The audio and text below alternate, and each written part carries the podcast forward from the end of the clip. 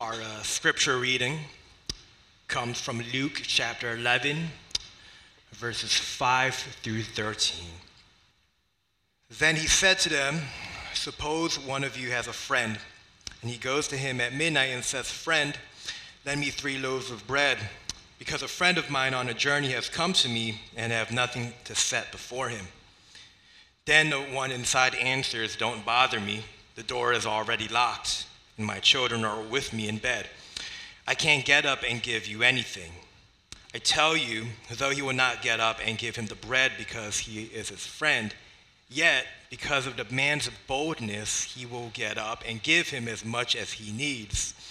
So I say to you, ask and it will be given to you, seek and you will find, knock and the door will be open to you. For everyone who asks receives he who seeks finds, and him who knocks, the door will be opened. Which of you fathers, if your son asks for a fish, will give him a snake instead? Or if he asks for an egg, will give him a scorpion? If you then, though you are evil, know how to give good gifts to your children, how much more will your Father in heaven give the Holy Spirit to those who ask him? This is God's word.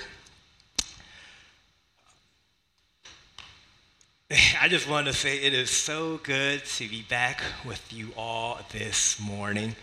Um, you know, just looking at right now, I just had a second of like, oh my gosh, we're, we're here uh, back together worshiping with everyone. Um, you know, I, am thankful, you know, for the live stream. You know, shout out to, you know, everyone that puts in so much effort into our live streams, you know, because without it, you know, it'd be a lot more difficult to worship in terms of, you know, provision of, of, of safety and so forth. But uh, man, um, you know, I was presiding, um, you know, the past two weeks, and um, you know, I, I, love you know the guys that are here. You know, um, I love I love Pastor Tim Shin, but it's just weird when I'm presiding to him, and you know what I mean. So uh, when I'm here together, we're worshiping together. It is uh, I, I, when I say I'm thankful and I'm joyful, um, man, from the bottom of my heart, how glad we are to just come together and worship this morning. Now, uh, we've been going through uh, a sermon series entitled The, the Hard Sayings of Jesus. Uh, for the past few months, we've been navigating throughout the Gospels of uh, Jesus' teaching and his preaching. And the reality is that there are some hard sayings, there are some difficult truths to follow. And our passage this morning is one of those hard sayings from Jesus but it's in a sense that is so often misinterpreted. You know, in fact, in the late 19th century, uh, there started a, a movement. Uh, it would be a dangerously false gospel known as a prosperity gospel, which, in summary form, and I'm gonna highlight summary, is that says that faith becomes a force whereby we can get what we want if we pray hard enough, if we cry out to God just long enough, He will give it to us. Right? And this passage today is one of those key verses for its justification. In other words, ask, seek, and knock is often a proof text for the idea that if you pray enough, He will provide with you what you're asking for. But the problem I want to highlight is this is that this actually goes against everything that Jesus has lived for. Jesus, his life and his ministry was not for the sole purpose of giving us health, wealth, and maybe your best life right now. Rather, his life and his mission was to save us from sins, to protect us from the wrath of God, so that we can have a hope of eternity with him one day which also includes the present blessings of faith, hope, and love in a broken and fallen world. The primary meaning of ask, seek, and knock has nothing to do with prayer in a way of uh, naming it and claiming it, controlling God to give us what we want.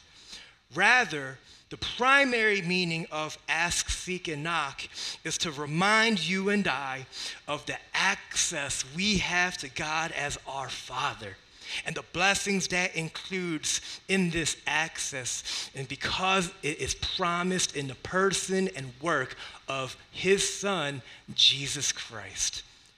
So, for this morning, I have three points as we navigate through this hard saying of Jesus. First, who God is. Secondly, what Jesus has done. And thirdly, how this hard saying changes us right now.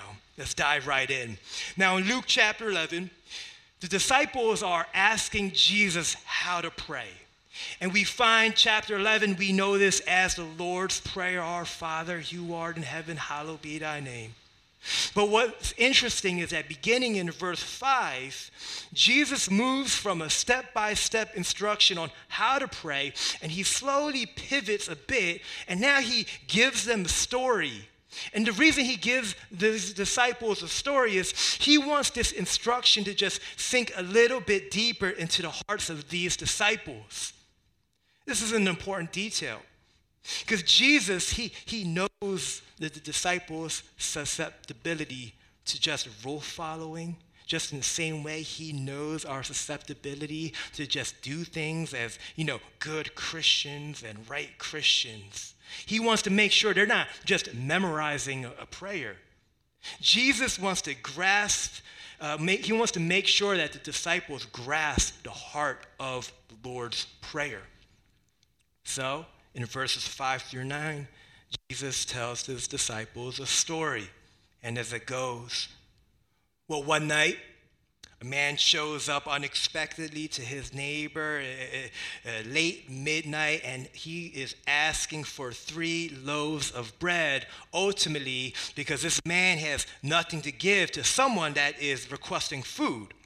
So, what does this man do? Is he starts knocking on the door. He starts begging. He starts pleading for food, despite, despite the fact that this man and his family are sleeping. It's midnight. If I can, uh, you know, paint this picture just a little bit more clearly, I mean, there was no Alexa to turn on the lights. There was no camera app to find out if something suspicious was actually going on. In these times, this was a time when you had to actually get up. You had to get candles to turn the light on. And ultimately, if this is at midnight in terms of request, well, everyone's now going to be awake because essentially houses during the time were just essentially one room and they shared a bed. I mean, talk about desperation from this man that is seeking bread. You must have been utterly desperate to do such a thing. But despite his ignorance, because this guy was so desperate for this food, how does his neighbor, how does his friend respond?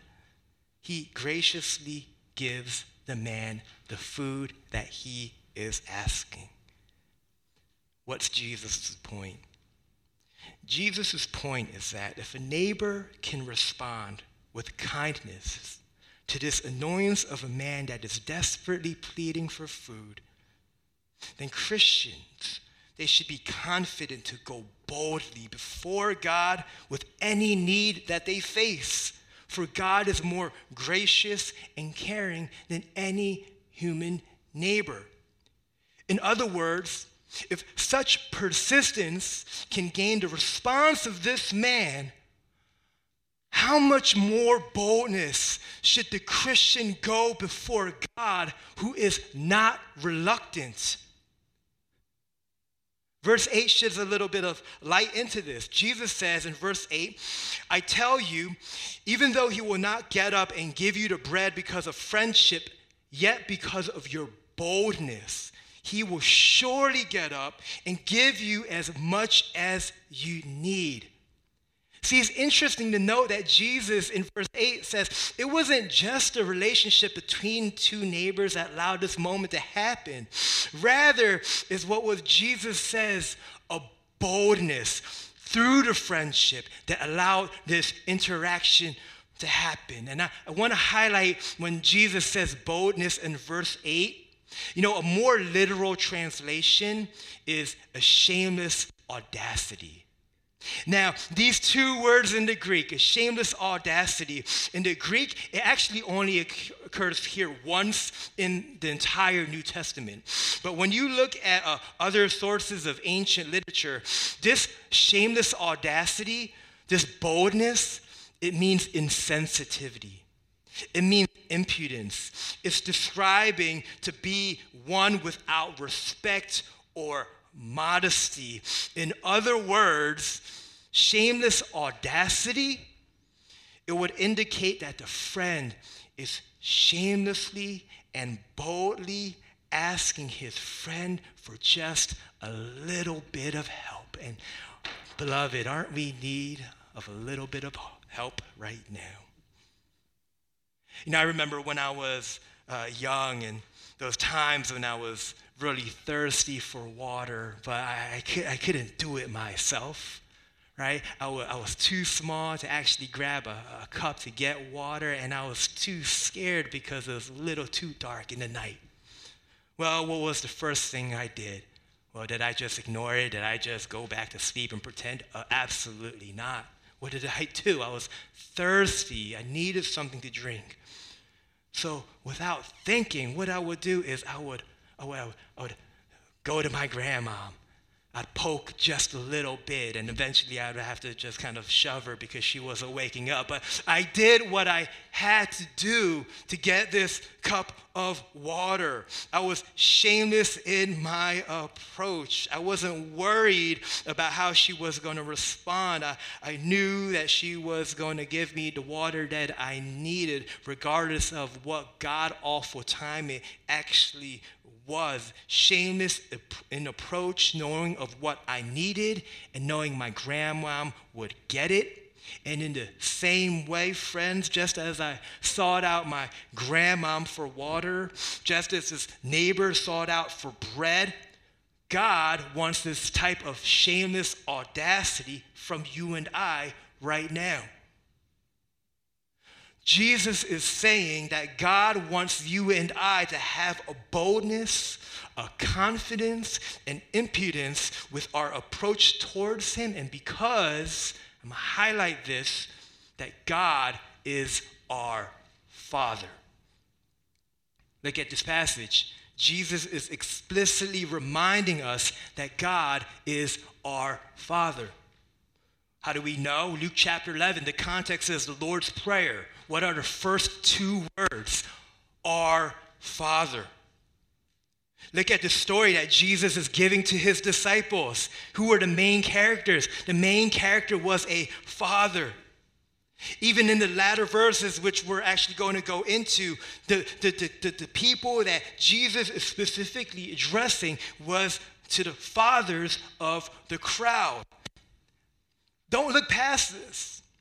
Because when Jesus is declaring, what Jesus is declaring is actually something quite radical when you think about religion today. No other religion says that you can sh- approach God with a shameless audacity. Why? Because no other religion says that God is our Father. This is an amazing truth, but the reality is, so many of us in this room right now, or if you're watching on the live stream, we don't view God as a loving Father. Rather, we view God as our unapproachable boss. What are our tendencies within an unapproachable boss? We overwork. We don't do 40 hours, we do a uh, God awful number. I don't even want to think about what number that may be for some of us right now. You work, you work hard, you overwork, and you often with a lack of joy. Not only are you with a lack of joy, you're probably in constant anxiety because you're worried about that project and that plan that, that, that needs to get done in a certain amount of time. And you're filled with anxiety. You're worried about job security. And ultimately, you're so worried about the approval of your boss and in the same way, when we view God, God as an our unapproachable boss, not do the same things, we serve hard. We, we work hard just to grab God's attention and ultimately the people that are worshiping with us right now. We make sure that we're doing all of the good Christian things that a Christian should be doing. We pray a certain amount of times. We attend church on a weekly basis. We serve in numerous uh, ministry teams. We make sure we tithe on a weekly basis. We volunteer at multiple outreach events. And hear me, those are actually good things, and those are things that we're called to do. But what God is so concerned about right now is that what purpose are you doing all of these things for? Is it out of joy because you're with Him? Or is it because you're worried about what, uh, you, know, you know, what happens if you're not doing these things? See, if these things that I'm referring to are being done with the belief that God is a boss, then this spiritual checklist will always lead you to this false entitlement. So when we ask, seek, and knock of our wants in light of approaching, in light of approaching God as our boss, what happens is you get bitter. You get a little angry. Why? Because you didn't uh, get the thing that you thought you deserved. You didn't get the thing that you wanted. And ultimately, all of that is stemming from an unbiblical view of who God is and ultimately a false sense of yourself. Right? You have that puffed up view where you think your uh, work is actually good enough to get God's approval. You have this puffed up and elevated view of uh, yourself, thinking, uh, you know, all of my goodness, well, that's good enough to gain God's acceptance. See, when we live in a way when you're just trying to obtain God's approval, this will lead our joy. This will drive our joy. And when we do that, it's always going to leave you to self pity because of our inability to do so and it's always going to leave you to jealousy and judgments toward others. Why? You're going to be jealous when someone is actually doing it, or that's what it looks like. Or you're going to be judgmental when you see someone else not doing what uh, you're actually doing yourself. you ever think about why churched people are so angry and judgmental? is because often their faith is merely a transactional relationship with God underneath it all. And friends, what I want to say is this is not the gospel. In fact, this is what disrupts what the true gospel is. See, when you believe this false gospel of transactions to a boss so that you can receive his blessing, your faith at best is works oriented. And all that works, all the amount of things that you're doing, is only going to discourage you. You're always going to feel inadequate when you can't fulfill it. You're always going to feel tired because you can't accomplish it. You're always going to be jealous someone doing it and you're going to be judgmental when you realize when you look at that person you said they're not doing it well enough. And the question i have for all of us right now is well how do you view god right now? Do you view god as a cold boss and you're just trying to get a spiritual raise? Maybe some words of affirmation that you're doing a good work good job playing on those drums Shout out to my drummer. You're doing a great job.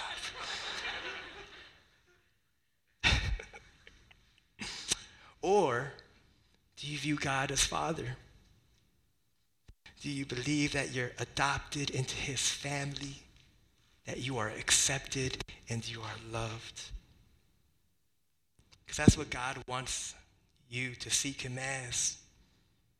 He wants you to seek him as a father. And what I want to let us all know right now is that this idea of God as a father, you can be assured that he always will be when you place your faith in him. And the reason why is because Jesus does it for us. This is our second point. Look at verses 11 and 12 with me. Which of you fathers, if your son asks for a fish, will give him a snake instead? Or if he asks for an egg, will give him a scorpion? Now, when Jesus mentioned snakes and scorpions, what I want to highlight is that although snakes and scorpions often represent, you know, pain and suffering because of the threat that these uh, creatures actually have, in this passage, Jesus is actually not alluding to this present type of pain and suffering. Now, just keep tracking with me on this. I'm going to get into this a little bit. See, the reason for this, if you just reduce uh, uh, snakes and scorpions as a, as, as a present suffering, the reason why that's kind of conflicting is because then you're ultimately saying, well, God won't allow any pain and suffering in my life if I simply just ask. And we can know, we know that not only in scripture, but probably your life right now, that that just is not the case. We are filled with suffering. We are broken people that are desperately needing healing day in and day out. So, this cannot be the case, especially when we think about sin as soon as it entered the garden. See, the snakes and the scorpions that Jesus is referring to and the things that he won't give to his children, what he's doing is he's specifically referring to the sting of death itself. So if you look back uh, at Luke chapter 10, uh, prior to this, there's a reference to snakes and scorpions as the power of the enemy.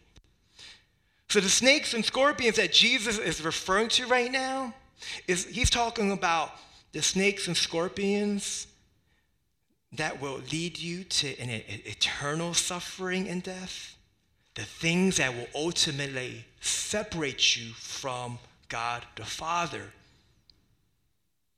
And the point Jesus is making if God is our Father, He will never he would never, ever give you the sting of death that would separate you from the love of God. Just as no good, good father will ever abandon you, God the Father will never abandon you completely to an eternal death. Now, some of us may be wondering well, what about that sin thing that you're talking about? Doesn't sin deserve a penalty? When we think about the doctrine of sin, doesn't it tell us that we actually deserve a punishment for our sins? Don't our, uh, our, our, sins, doesn't it, uh, because of it, uh, we deserve that snake? Don't we deserve a scorpion because of the sins that we commit to our God? And the answer is yes. We do deserve these things. We deserve the wrath. We deserve the cup. We deserve the sting. But, beloved, hear me when I say this. Is, is, that is what makes the gospel oh so very sweet. Because of God's love, because of his grace and his mercy, he wants you more. He wants his children more. And it's because of his kindness, he wants to be a father. So, what does God do to make sure he adopts us into the family?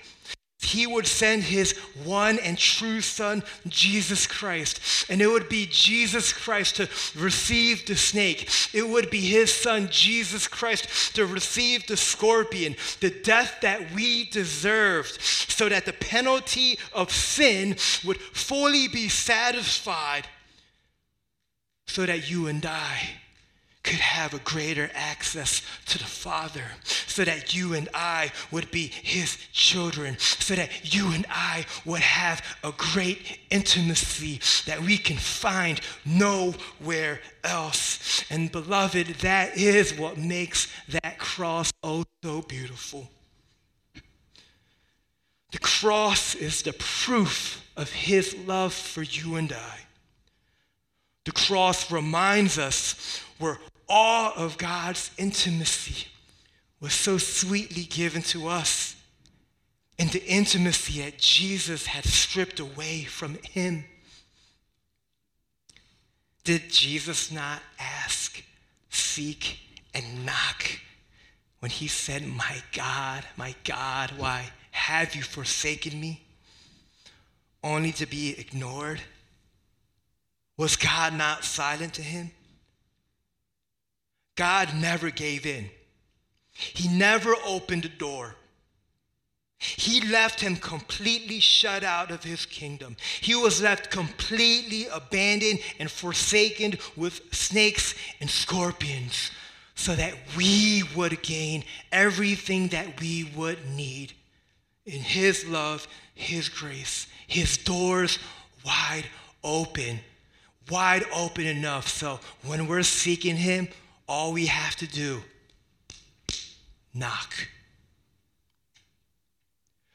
When you believe that Christ has done everything for you, you know, when you ask, seek, and knock, you'll begin to really believe that all you've ever been wanting, all the things that you've been searching for, all the things that you deeply desire is already in and through his son, Jesus Christ.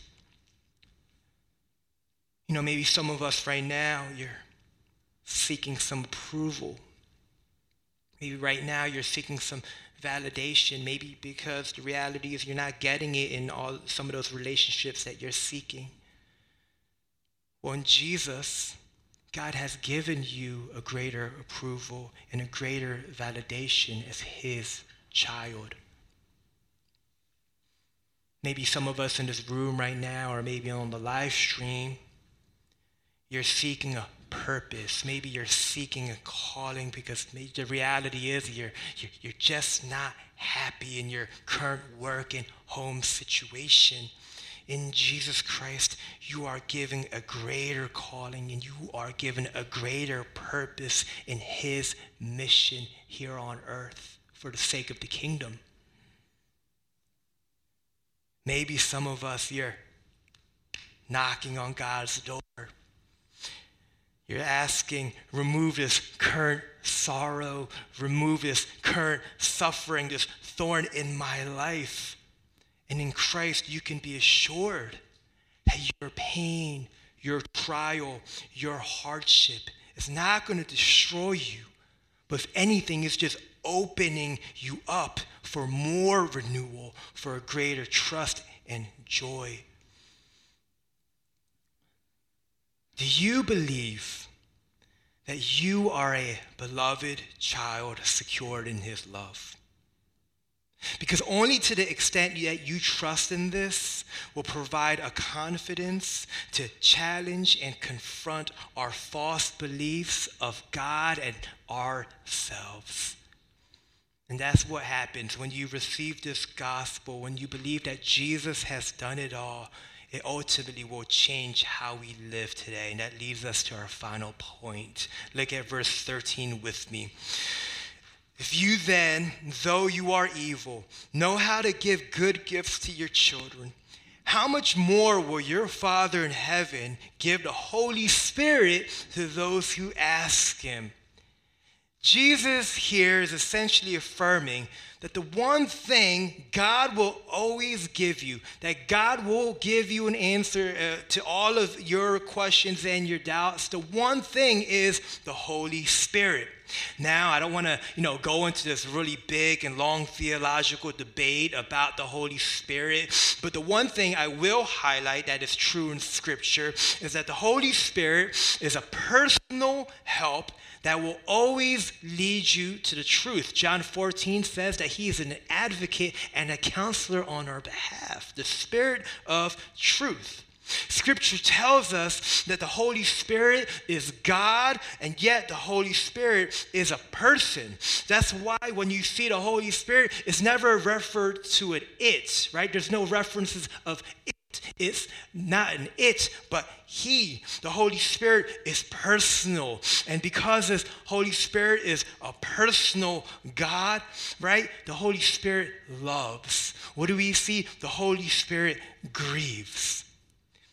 And then once again, there are countless verses on the Holy Spirit. All you got to probably do is just go on a Google word search, Holy Spirit. You'll get the top 100 verses about it. You can do that on your own time. And I don't want to digress. But what I want to highlight is in Galatians chapter 4, verses 6 through 7, it actually talks about the Holy Spirit and it actually pertains to our passage today. The Apostle Paul says this Because you are sons, God has sent the Spirit of His Son into our hearts, crying, Abba, Father. So you are no longer a slave, but a son, and if a son, then an heir through God. See, when the Apostle Paul, he says you're a son and an heir through God, I, I, think it's really important for us to understand because the Apostle Paul is ultimately saying this because of the Holy Spirit is in you, you are giving something brand new. You are given a whole new identity in Christ. He gives us the Holy Spirit to remind us of this so we can be empowered through him. Now, the Apostle Paul, I, I want to highlight that this is a real radical statement. This talk about a brand new identity, a brand new worth, was when uh, this was written during a period when daughters, they had no rights. This was during times as a male dominant society. Uh, you know, women had no real standing. So, what uh, the Apostle Paul is saying is that in Christ, even daughters in these ancient times can be treated like sons, they can be treated like royalty. So, there can be uh, kings and queens in Jesus Christ. See, when you accept Christ, regardless of how lowly and how uh, terribly the world may view you because of maybe the shame that you have gone through or the sufferings that you are enduring, Jesus honors you. He accepts you. He gives you a brand new identity and worth, regardless of how anyone else will view you. God gives you a Holy Spirit so that you can live an experience filled life. That through the Holy Spirit given to you, you can now live in an empowered life that is filled with, I'm going to highlight this, a joyful obedience. See, when you have a brand new identity, you believe that you are no longer a slave to sin. What this will do is it will give you a, joyful obedience to his law, to his commands. Why? Because number one, you are empowered to do so. You are empowered to do so, that the Holy Spirit enables you to uh, be freed from the sin and the slavery that you are so consumed by. You are empowered. And secondly, you now have a desire to. You have a desire to. Why? Because the gospel tells us when we're loved by God as his children, now we serve, now we obey as opposed to you know religion. Religion says i must serve and work really hard to gain his approval to gain his love. See we have a joyful obedience and i'm to highlight that joyful. I've been highlighting a lot. There's a lot to highlight here. Joyful obedience because it stems from a genuine relationship with the father. It's joyful. It's not bitter right? Do we not, are we not joyfully obedient with the people that we love and we care about the most? Right? When you are so tethered to someone that you're deeply rooted with, right? You experience it, you endure it, you carry the burdens, you experience the suffering. When that person is in suffering, you, you walk with them and you say, I'm going to suffer with you. If that person is burdening, you're going to burden with them but you do it joyfully because it's all relational. You're not doing it for their approval's sake. You're doing it because you're already approved. You're already with them. And so it is with the gospel. The gospel transforms fearful obedience to a boss to now a joyful obedience to a father. And the question I have for all of us right now In what ways in your life can you commit as an act of joyful obedience? Like, if this is in any shape or form convicting us that we're adopted into the family of God, I mean, what's that one thing in your life that's making you disobedient to God's very word? What's that one thing in your life that you need to let go of because you know is just way too important? It's way too consuming. It's way too, uh, uh, you know, um, just self seeking and so forth. What's that one thing that you may need to consider to really just begin to let go of? That one thing that may be, dare I say, toxic in your life. I can say that just a little bit. You know, I, I say toxic as a, it's a, it's a word, right, that, that we, we often hear about, right? In our new age of, you know, self-help and so forth, we always hear about the word toxic, right? Making sure that you're removing the toxicity in your, your life. You know, but some things, sometimes I, I you know, I, I really want to think about and challenge you with. Sometimes that thing that is most toxic is typically not that surrounding you. I know sometimes we look at it that way, and sometimes it may be true, but sometimes the most toxic thing in your life right now is what's actually residing in your heart. What's the one thing you need to submit to God, to the Father, as an act of obedience? And will you consider joyfully doing it because the Holy Ghost empowers you to do so, and that He calls you to do it joyfully. Would you consider that with me this morning? To be loved by a father so that you can love him as a son? I'll close with this thought as I begin to land our, our time. Luke chapter 11, it ultimately reminds us that God, hear me, that God will always answer your prayers. There is no such thing as an unanswered prayer. Now, it may not be what you expect. It may not be what you have hoped for, but he will always answer in a way as a, that a father knows best. Christian thinker and author, the late J.I. Packer, he says this God fixes our prayers on the way up. If he does not answer the prayer we made, he will answer the prayer we should have made. And that is all anyone needs to know.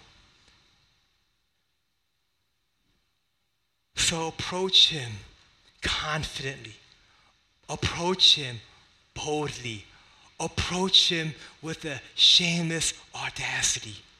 Don't stop. Keep moving. Keep praying. It's not ask and seek, it's ask, seek, and knock. Keep knocking on that door. Keep processing the gospel. Keep wrestling with the character of God. Keep battling with His truth. And trust me when I tell you that it's in this process, it's in these prayers. God may not necessarily give you what you want, but He will most certainly give you what you need. And what we all need the most is Christ's love, His saving grace, so that we would always be reminded that we have Abba, Father.